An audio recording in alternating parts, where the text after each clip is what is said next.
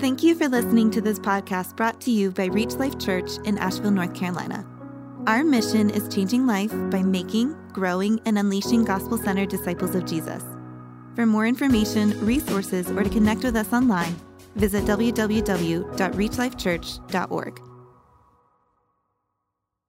Hey, uh, w- welcome out. Uh, as Pastor James said, um, my, my name's Terry. I'm one of the pastors here as well. You can go ahead and open your Bibles to Exodus uh, 19. Um, we're going to be picking up in our journey through the book of Exodus in just a little bit. Uh, but I'm glad you've been able to join us today, uh, either here or if you're joining us online.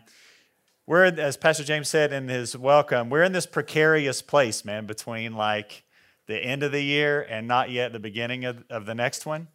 And, um, you know, it can kind of feel like a no man's land.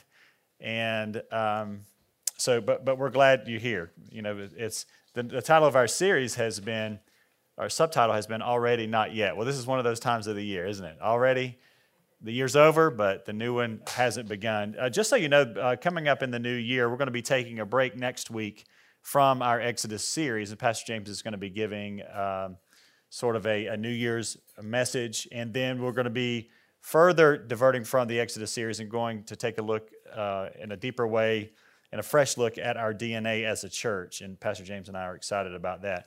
But like I said, this time can be a little a little weird. Like maybe you've had too many calories over the past few days. So this morning you're, you're like uh, like carbohydrate coma in here. Um, maybe you're weary from this past year, man. Like the the world's been a crazy place. Life has been a little crazy. Maybe you feel like the fog of war. You know, you're just I'm just trying to make it through. Just trying to make it through. I hope 2022 will be great. Uh, but today, uh, I'm not feeling great or I'm a little tired. Maybe you're a little jaded. People can get jaded with God during this season, and things can kind of seem a little plastic or a little um, fake. Well, today we're in a passage that, if we pay attention, is like a cool drink of water to the face, right? Like it is. Uh, if we pay attention, man, it'll it'll shake us out of our lethargy today. It'll it'll wake us up. And I've titled the time of our uh, pat, or the sermon of our time together. How can I say that? I've titled our message today, "Awesome God." And he, I'm not awesome, by the way. He he is awesome. Our passage takes place on Mount Sinai. And what the people experience, or at the foot of Mount Sinai as well, what the people experience is something that no human have, had ever experienced up until that point, and no human has experienced this sort of thing since then. Um, this will get their attention, and if we pay attention ourselves today, it will get our attention uh, and wake us up. Let's pick up in Exodus 19. We're going to read the first eight verses for now, and we'll stop and, and look at that a little bit, and then we'll finish up. It says, In the third month, after the sons of Israel had gone out of the land of Egypt, on that very day they came into the wilderness of Sinai. When they set out from Rephidim, they came to the wilderness of Sinai and camped in the wilderness. And there Israel camped in front of the mountain. Moses went up to God, and the Lord called to him from the mountain, saying, Thus you shall say to the house of Jacob, and tell the sons of Israel, You yourselves have seen what I did to the Egyptians and how I bore you on eagle's wings and brought you to myself. Now then, if you will indeed obey my voice and keep my covenant, then you shall be my own possession among all the peoples, for all the earth is mine. And you shall be to me a kingdom of priests and a holy nation. These are the words that you shall speak to the sons of Israel. So Moses came and called the elders of the people and set before them all these words which the Lord had commanded him. All the people answered together and said, All that the Lord has spoken, we will do. And Moses brought back the words of the people to the Lord. Okay, let's stop there for now. So we see the setting here. Again, Israel moves out from Rephidim where they had fought the Amalekites, and they're camped at the base of Mount Sinai. You may remember that Mount Sinai was the place where Moses had encountered God at the burning bush. And I'll have up on the screen a picture of one of the most likely candidates for the actual Mount Sinai. Uh, it's considered one of the most likely candidates because it's right near a place where uh, we talked about a few weeks ago, where uh, many consider the rock of Horeb to be, where God split the rock, water came gushing out. Later, we'll see also that there's a place here that looks uh, near here that looks very, uh, very much like there was a place where they worshiped the golden calf. And we'll see reasons for that. There's a place near here that uh, could have very well been Moses' altar as well. Uh, but here you see it on Google Earth. This place is called locally Jabal al Maqla, which really literally means the burned mountain. And if you go up there, the top of this mountain has literally been burned. This place out in the middle of the desert was once quite literally on fire. Again, these uh, pieces of evidence for me are quite compelling, but the Bible doesn't give us the coordinates as to where Mount Sinai was, right? Um, so we don't know for sure, but the point being that these are real events that happened to real people when they encountered the real God who's actually there, right? So then we see in verses three through eight there, God kind of gives them a reminder. He gives, he starts uh, instructing Moses, telling them what to do. He said, Look, you've seen what I did to the Egyptians. Now, what, what, what would that make you think? God said, Now you saw what I did to the Egyptians, right? Right? So, oh, okay, I, hear you, I got you. Okay, then he says, But you also saw how I delivered you, right? Um, he says, I bore you out on eagle's wings. God's painting a picture for them. Says, listen, he, this is a picture of the flight out of Egypt. Quite, quite literally, God um, took them from one place, miraculously delivered them to another place. And the point being, when God says, I bore you on eagle's wings, is that you didn't do this yourself, God says. I did this. I am your deliverer, says the Lord. They couldn't have possibly done it themselves, but God bore them on eagle's wings. And it says in our text that they are separated as God's possession, that God was bringing them not only out of Egypt, not just from a, from a thing, but He's bringing them to a thing, a person Himself, to be His own possession. He's not just delivering them from their bondage so they can be free and do whatever they want. He's delivering them from their bondage so they can be free and do what they ought. Right? There's a big difference in that. So he brought them to out of slavery and to himself. Just the same is true for you if you've placed your, your faith in Jesus. Jesus saved you from yourself, uh, saved me from myself for sure, um, delivered us from our sins, but saved us not just from something, to something, to himself. Um, God didn't save us just to help us avoid hell. Colossians chapter 1 verse 13 says, "For he delivered us from the domain of darkness and transferred us to the kingdom of his beloved son. So we are now, if you are, your faith is in Jesus, you're his disciple, he's made you new. You're in the kingdom, you're in the kingdom of Christ. He is our king, he is our ruler, he is our owner, really. And he delivered us from darkness into the light. How do we know? Because he is the light. Right? If we get Jesus, we get the light. He's delivered us to himself. So I want to pause here for a second. It says that I want to talk about what it means to be the people of God because God says in this passage that the whole earth is mine. We got that. But he also tells the Israelites, You will be my special possession. So, what does that mean? They, they are, we call them, these are the chosen people, the people of God. And there's a very real sense in that, in that way that the Israelites, all the Israelites, are the people of God. They are the people that God chose to uh, reveal himself to the world um, they are the people through whom God would do miraculous signs, as we've been reading about in the book of Exodus, um, and, and even prior to there in the book of Genesis.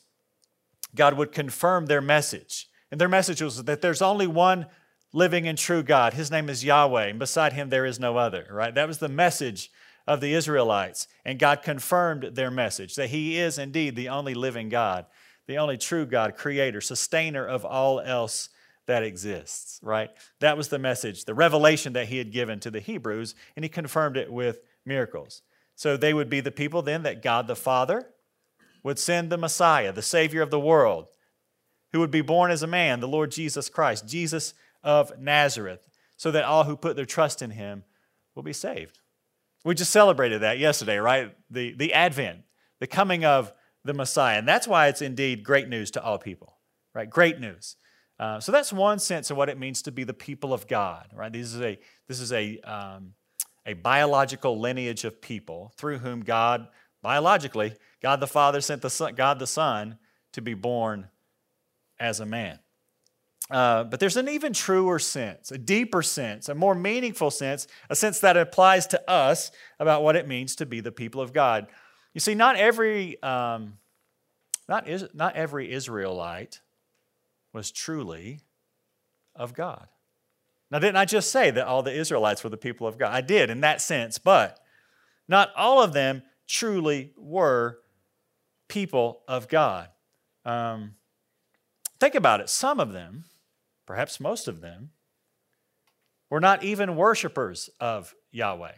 They didn't worship Yahweh. We all know this because uh, when we get back into Exodus, after our topical series, we're going to see that they were even creating their own false gods to perform lewd acts at an altar in worship to a, a made up pagan deity that they had created with their own hands. Clearly, these are not worshipers of Yahweh, even though they were in and among biologically the chosen people. These are not the people of God who are worshiping false gods.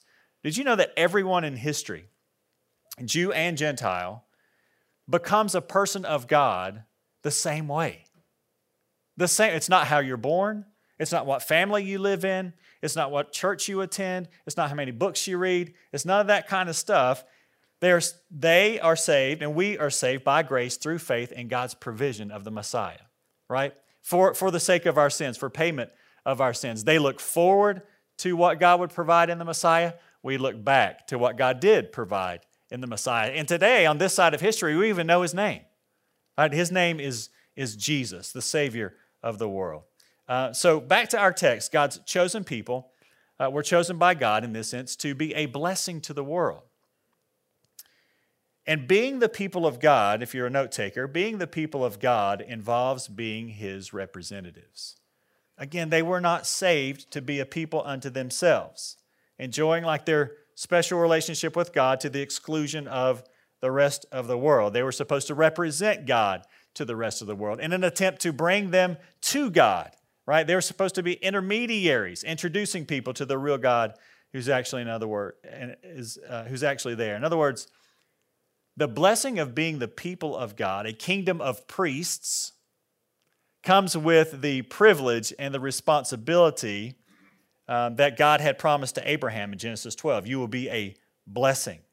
I will bless those who bless you, and all the peoples of the earth will be blessed through you. They were a kingdom of priests. You know what priests do? Priests bring people closer to God. So what priests do. Priests, priests serve as an intermediary, right? And Jesus, that's why Jesus is the ultimate high priest. Now there's only one intermediary between God and man, the man Christ Jesus. Right? But symbolically here, priests bring people closer to God. They dispense God's truth, they dispense God's grace, they give God's mercy to people. Israel was called to this specific task to, to be uh, God's representative people on the earth. Well, exactly how are they supposed to do that? Our text doesn't tell us, but if we look at the Old Testament in a larger scope, we can see four ways, again, if you're a note taker, that they were supposed to carry out God's mission for them. And as I share these with you, I want you to pay attention. Because remember, I said there's one way to be God's chosen people. That's like the biological way. But even all of those are not God's people. But spiritually, if you're God's people, if your faith is in the Lord Jesus, God's payment for your sin, right? Uh, then you're God's people. And as I share these ways that God's people are supposed to interact with the world, you'll see that they apply to all God's people. They apply to us, is what I'm saying. They apply to us, Reach Life Church. So I want you to pay attention. We, if we are God's covenant people, we'll see some parallels with ourselves in Israel. Well, first, Israel was supposed to be an example to the other nations. And we'll see this in just a few weeks when God lays out uh, the Ten Commandments and those sorts of things. They were supposed to tell people what, who God really is, what it really looks like to serve God, what, what God's character is and how that should inform our lives. And they're supposed to live a certain way. Uh, Israel was supposed to claim, proclaim God's truth, right? They were supposed to help other people accept God. This is what the uh, Old Testament prophets were all about. We're going to be reading the Old Testament this year, right? And you're going to see prophet after prophet after prophet go to people, repent, trust in the Lord. There's only one God, his name is Yahweh, right? They're, they're God's representatives to the people. Well, also, Israel was supposed to intercede for the rest of the world. Israel had the uh, sacrificial system. We'll see that later uh, as, as we get into the Old Testament. That sacrifices were, were not to, um, they don't abolish sin, grace and faith uh, handle that, um, but they recognize our sin. And they, they, they, they, were, they were supposed to say, We're looking forward, God to to what you're going to provide. You're going to provide the Messiah. And those sacrifices represented that. And then finally, Israel was to keep the promises of God. They were the possessors of the word. They were the possessors of the revelation from God. They had seen these miracles. They had the they were living out the scriptures, and later we're, going to be writers of the scriptures. Um, so you can hopefully see how these things parallel, not, not uh, perfectly with us, but certainly apply to us, all of us who are in a right and loving and saving relationship with God through the work and person of Jesus, are too to live as examples, are we not? Sure, in the world. We too are supposed to proclaim the gospel and invite other people to come to Jesus and be saved. In, in that sense, we're a kingdom of priests. You know, we teach here at Reach Life that every believer is a minister. Like the, James and I aren't like holy people. We're people, right? You guys are ministers as well. You are representatives of God on the earth. Can you imagine?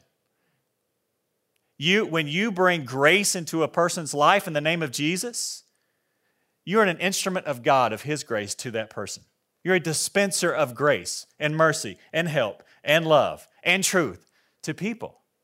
We too are supposed to proclaim those things um, in the world around us. We too are supposed to intercede. We pray. How many of you know uh, someone in life, whether they're a coworker or a teammate or a family member, who doesn't follow the Lord? But when the chips are down in life, they come to you and want you to pray with them. It happens to me. I'm sure it's happened to you. People like, I, man, I don't know. Would uh, would you pray? For? I bet if you ask, if you see someone struggling and you ask, would you mind if I pray for you? Inevitably, they say yes. I've had very few people ever turn me down to pray for them. So we too are, are to intercede for those around us, and we too are to uphold the Word of God. The Word of God. Do you guys know that the world is a dark place? Do you realize that we carry the light? Not just inwardly through the Spirit of God, but in a book, God has revealed Himself, right? It tells us how to live, it tells us how life works best. It, there's all kinds of stuff, and it's the Word of God. Right? And we care, we're the keepers of the Word of God. What happens if we fail to keep the Word of God ourselves? Jesus says, if, if, the, if the light is darkness, how much greater is the darkness? Right? So we too are to be keepers and upholders of the Word of God. Um, we'll, we'll unpack all of these as we get uh, further into the series. And then in verse 8, the people said, So they have been given these mandates. This is what God's expecting of the people. And what did the people say? God says, You've seen what I've did to the Israelites. You've seen how I, or to the Egyptians. You've seen how I delivered you, Israelites. Here's what I want you to do. And the people say in verse 8, We will do. Emphatically, we will do. This is a public, formal commitment before God. Notice it wasn't just the elders, was it? That entered into a covenant with Yahweh. The people, it says, the text says, the people all responded together. We will do everything my goodness. Uh, the Lord has said. Now, since there are literally hundreds of thousands of people here, this is suggesting that first, God gave the commands down to Moses. Moses uh, was wise because Jethro had taught him, passed these out to other people. The people took them to the masses. The masses said, Yes, we will do. Unanimously, they took that decision back to the elders. The elders took it to Moses, and Moses took it to God. It says, So Moses brought their answer back to the Lord. Now, this is a, that seems like a weird, long, convoluted process, doesn't it? Like, why? Is it because God somehow can't communicate to masses of people at once? Can he do that? He can. Of course, of course he could. God could like speak in their minds, Will you do this? And they would say yes. And you say, Okay, cool. They would be over. Why would God have them go through this cumbersome process? It wasn't because God's limited. It wasn't because he was uh, having to be told something he didn't already know. Not at all. Uh, the, the formality of this process, the um, cumbersome, the, the tedious nature of it was meant to remind them that they're not just dealing with the elders. They're not just dealing with Moses, they're dealing with God Himself. And so there's a formality to it. The point was uh, that God is not just approachable, approachable by everyone. Right? God is greater. And let's be honest, he said, You, you saw what I did the Egyptians. God is not only greater, he's more dangerous than anyone or anything they've ever seen. And he's so he's asking them in a very slow, methodical cadence, a process to consider this commitment that they're making to him. So Yahweh would only hear their words of affirmation, their agreement to the covenant through his chosen representative, Moses. And then Moses brought the words to Yahweh. So I want you to pause and think about it for a minute. Why would God make his people walk through this very deliberate process? Again, it seems tedious. It's because, if you're a note taker, this thing is a process. It is. It's the point. It's not the kind of thing um, that I would normally do, have you say things out loud, but I want to hear you say it. This thing is a process. Let me hear you say it. This thing is a process. Well, maybe you can relate. Have you, have you said in your prayers to God, why God? Why I, I'm trying to repent of my sin. I want to grow spiritually. And so here I am, grow me spiritually. Shazam, right? Nope. Nope. This is the real God we're dealing with. It's a process. There are things involved. There are things involved. Why is spiritual growth a long, drawn? Anybody can relate besides me. Spiritual growth is hard. You think physical working out is hard? Spiritual working out is hard, right? Reading your Bible is hard. Denying your flesh is hard, right? Like getting along with other Christians who are sinners like you are is hard, right? Um, and so we may feel like God is like making us jump through hoops. Well, I, I assure you, it's not because God does not know how to communicate or that God is not powerful enough to change us. He's, God does not play games. God knows how to communicate. With the Israelites, he was teaching them something about himself, himself in the process, and he was teaching them something about themselves in the process. See, the truth is, God is not only knows how to communicate, he knows to whom he is communicating. People like us. You know that God knows us better than we know ourselves? Like, we don't know the processes we need. We would try to shortcut the process or opt out of the process. Uh, Steve Cassell uh, did mine and Kelly's premarital counseling. Kelly and I thought we were awesome and we should be exempt from premarital counseling. Right? We're, we're so cool. We're so good, man. Like, we love each other. Love is all we need. We love the Beatles. And, uh, so thank you, folks, for my Beatles reference. Uh, but but you know that process revealed some things. Steve very wisely walked us through. That process revealed some things about ourselves we didn't know. And it revealed some things about one another that we didn't know. The process was worth it. Well, because of his experience, Steve knew to whom he was communicating. right? So he put us through a process. God, all the more, knows to whom he's communicating. And so he puts us through a process. He knows that, coming up on the screen, if we don't go through the process, we will miss the point and therefore miss the person of God because he is the point. He is the point. If we circumvent the process, we'll miss God. He knows that.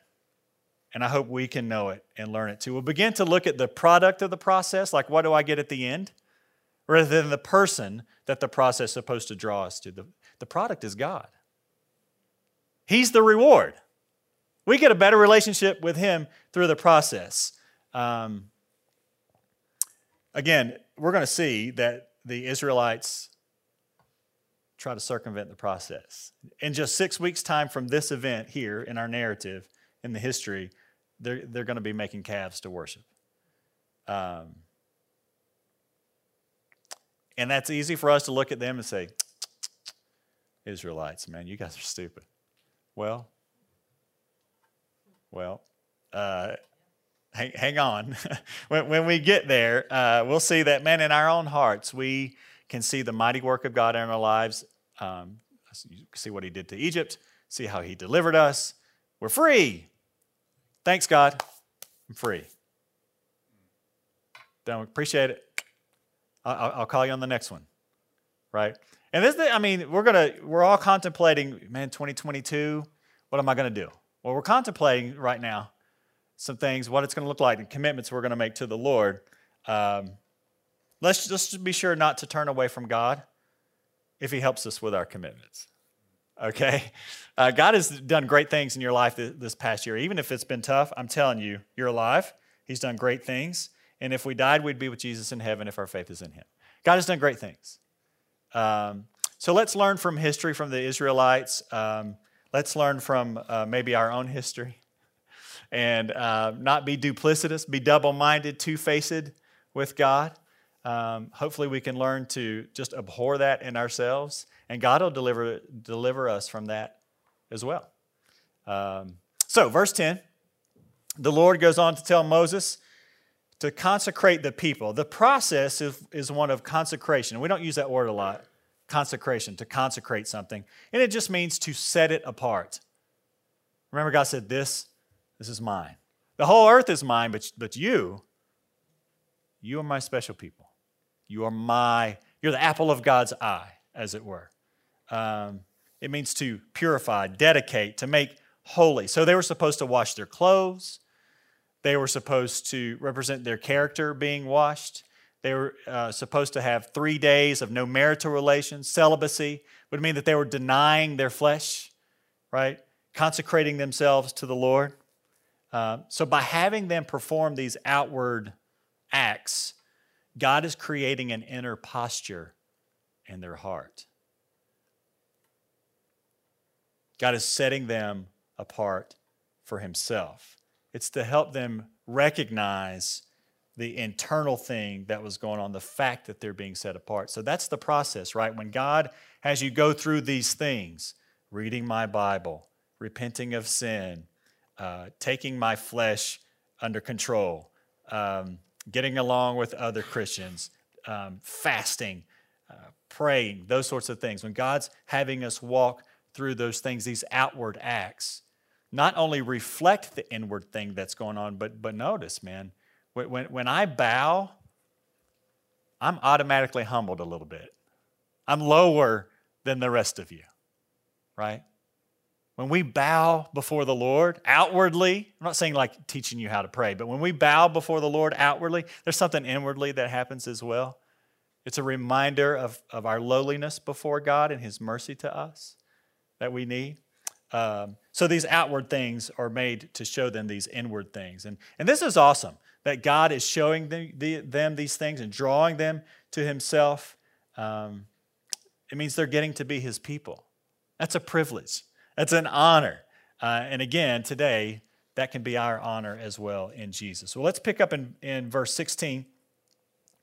Continue to work our way through here. Let's just read these verses together. They're not out loud. You can just follow along. Uh, so it came about on the third day when it was morning that there were thunder and lightning flashes and a thick cloud upon the mountain and, and, and, a very loud trumpet sound, so that all the people who were in the camp trembled. And Moses brought the people out of the camp to meet God, and they stood at the foot of the mountain. Now, Mount Sinai was all in smoke because the Lord descended upon it in fire. And its smoke ascended like the smoke of a furnace, and the whole mountain quaked violently. When the sound of the trumpet grew louder and louder, Moses spoke, and God answered him with thunder. The Lord came down on Mount Sinai to the top of the mountain, and the Lord called Moses to the top of the mountain, and Moses went up. Then the Lord spoke to Moses Go down, warn the people, so that they do not break through to the Lord to gaze, and many of them perish. Also, let the priests who come near to the Lord consecrate themselves, or else the Lord will break out against them. Moses said to the Lord, The people cannot come up to Mount Sinai. You warned us saying, Set bounds about the mountain and consecrate it. Then the Lord said to him, Go down and come up again, you and Aaron with you, but do not let the priests and the people break through to come up to the Lord, or he will break forth upon them. So Moses went down and told them. Like I said, this is a, a, a glass of water to the face. This, this had to be a, a, a frightening thing. The Israelites will mark this day for the rest of their history. Deuteronomy 4 says, The day you stood before the Lord your God at Horeb, when the Lord said to me, Assemble the people to me, that I may let them hear my words, so that they may learn to fear me all the days they live on the earth, and that they may teach their children. And you come near and stood at the foot of the mountain. And the mountain burned with fire to the very heart of the heavens, darkness, cloud, and thick gloom. Then the Lord spoke to you from the midst of the fire. You heard the sound of words, but you saw no form, only a voice. This is referenced uh, several different times in the Bible. I'll read one more Hebrews 12. For you have not come to what may be touched a blazing fire, or darkness and gloom and a tempest, and the sound of a trumpet and the voice of whose words made the hearers beg that no further messages be spoken to them, for they could not endure the order that was given. If even a beast touches the mountain, it shall be stoned. Indeed, so terrifying was the sight that Moses said, I tremble with fear. I want to I want to make some last thoughts here about what it means to fear the Lord. As we're moving forward, as we're looking to the uh, to enter into the not yet, I want us to learn some things about fearing the Lord. I heard somebody say one time that the smoke and lightning on the top of Mount Sinai was not so the people could enjoy the show. Um, it's a display of God's power.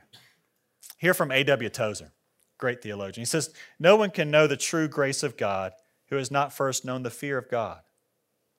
It seems to me that we have lost some of that reverential fear. Sometimes we are overly and inappropriately familiar with the Almighty. Sometimes we relate to God as the great gift giver in the sky. And when we do this, we diminish who He is. Before we meet with God, we must, we must remind ourselves that we are about to meet with God.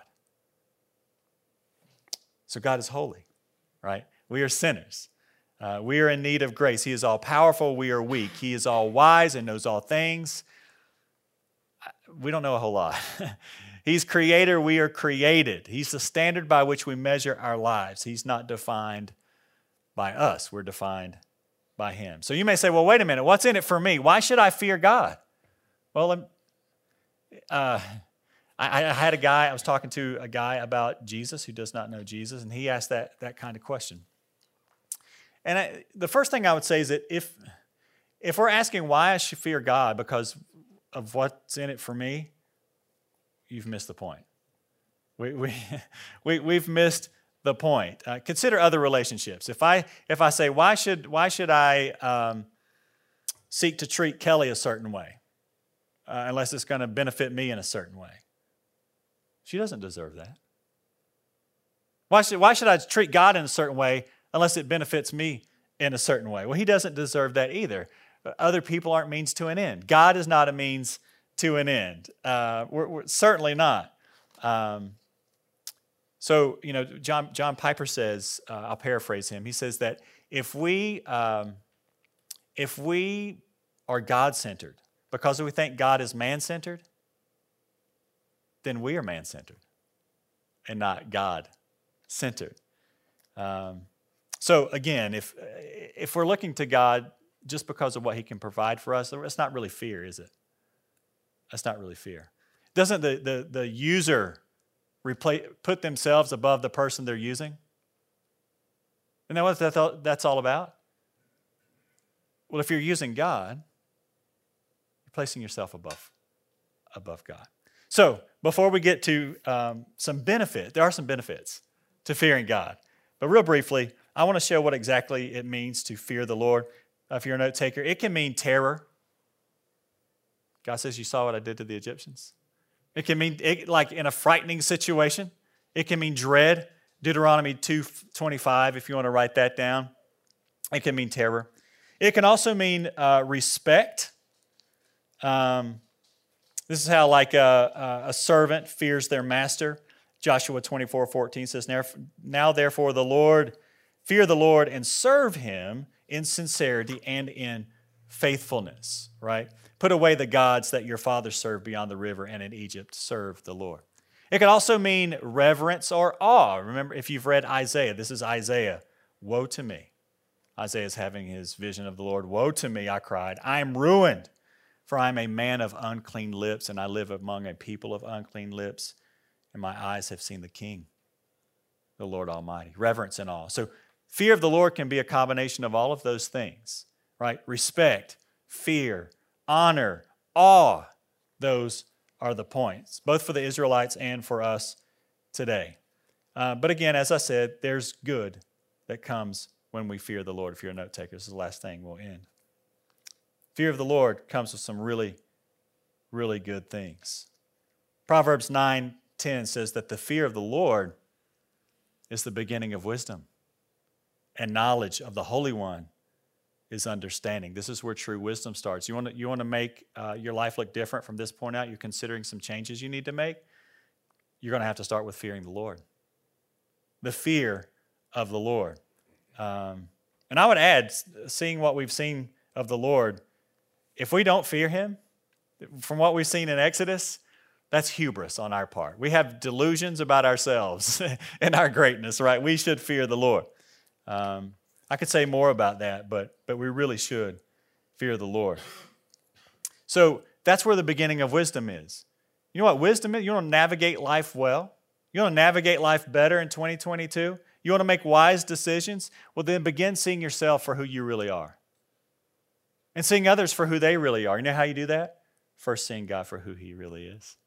And that'll give you fear and awe and reverence and servitude toward the Lord. It's the Proverbs 14 says that the fear of the Lord is the fountain of life. It turns you away from the snares of death. Turns us away from the snares of death. Well, how does it do that? Do you know that the Lord is the author of life? Do the math with me. Do the math. Hang in, wake up, do the math. If we want life and love and peace and, whole, and wholeness and contentment and joy. Do we want those things? The Lord is the author of those things. If we reject Him, guess, guess what we get? Death. And bleakness and brokenness. That's just, that's the math. That's just how it works. We want God, God's benefits, but we don't want God. The, here's the crazy thing the best part of this whole thing is that this awesome God wants you to draw near to Him. He really, really does. He wants us to draw near to Him. That is amazing news. Here, Hebrews 4 16. Now, this is the majesty of God, awesomeness God, fearsome God, destroyed the Egyptians, tells the people, Don't come up this mountain or I will break out on you and kill you. Listen to what Hebrews says. Listen. Let us draw, therefore, near with confidence to the throne of what? Grace.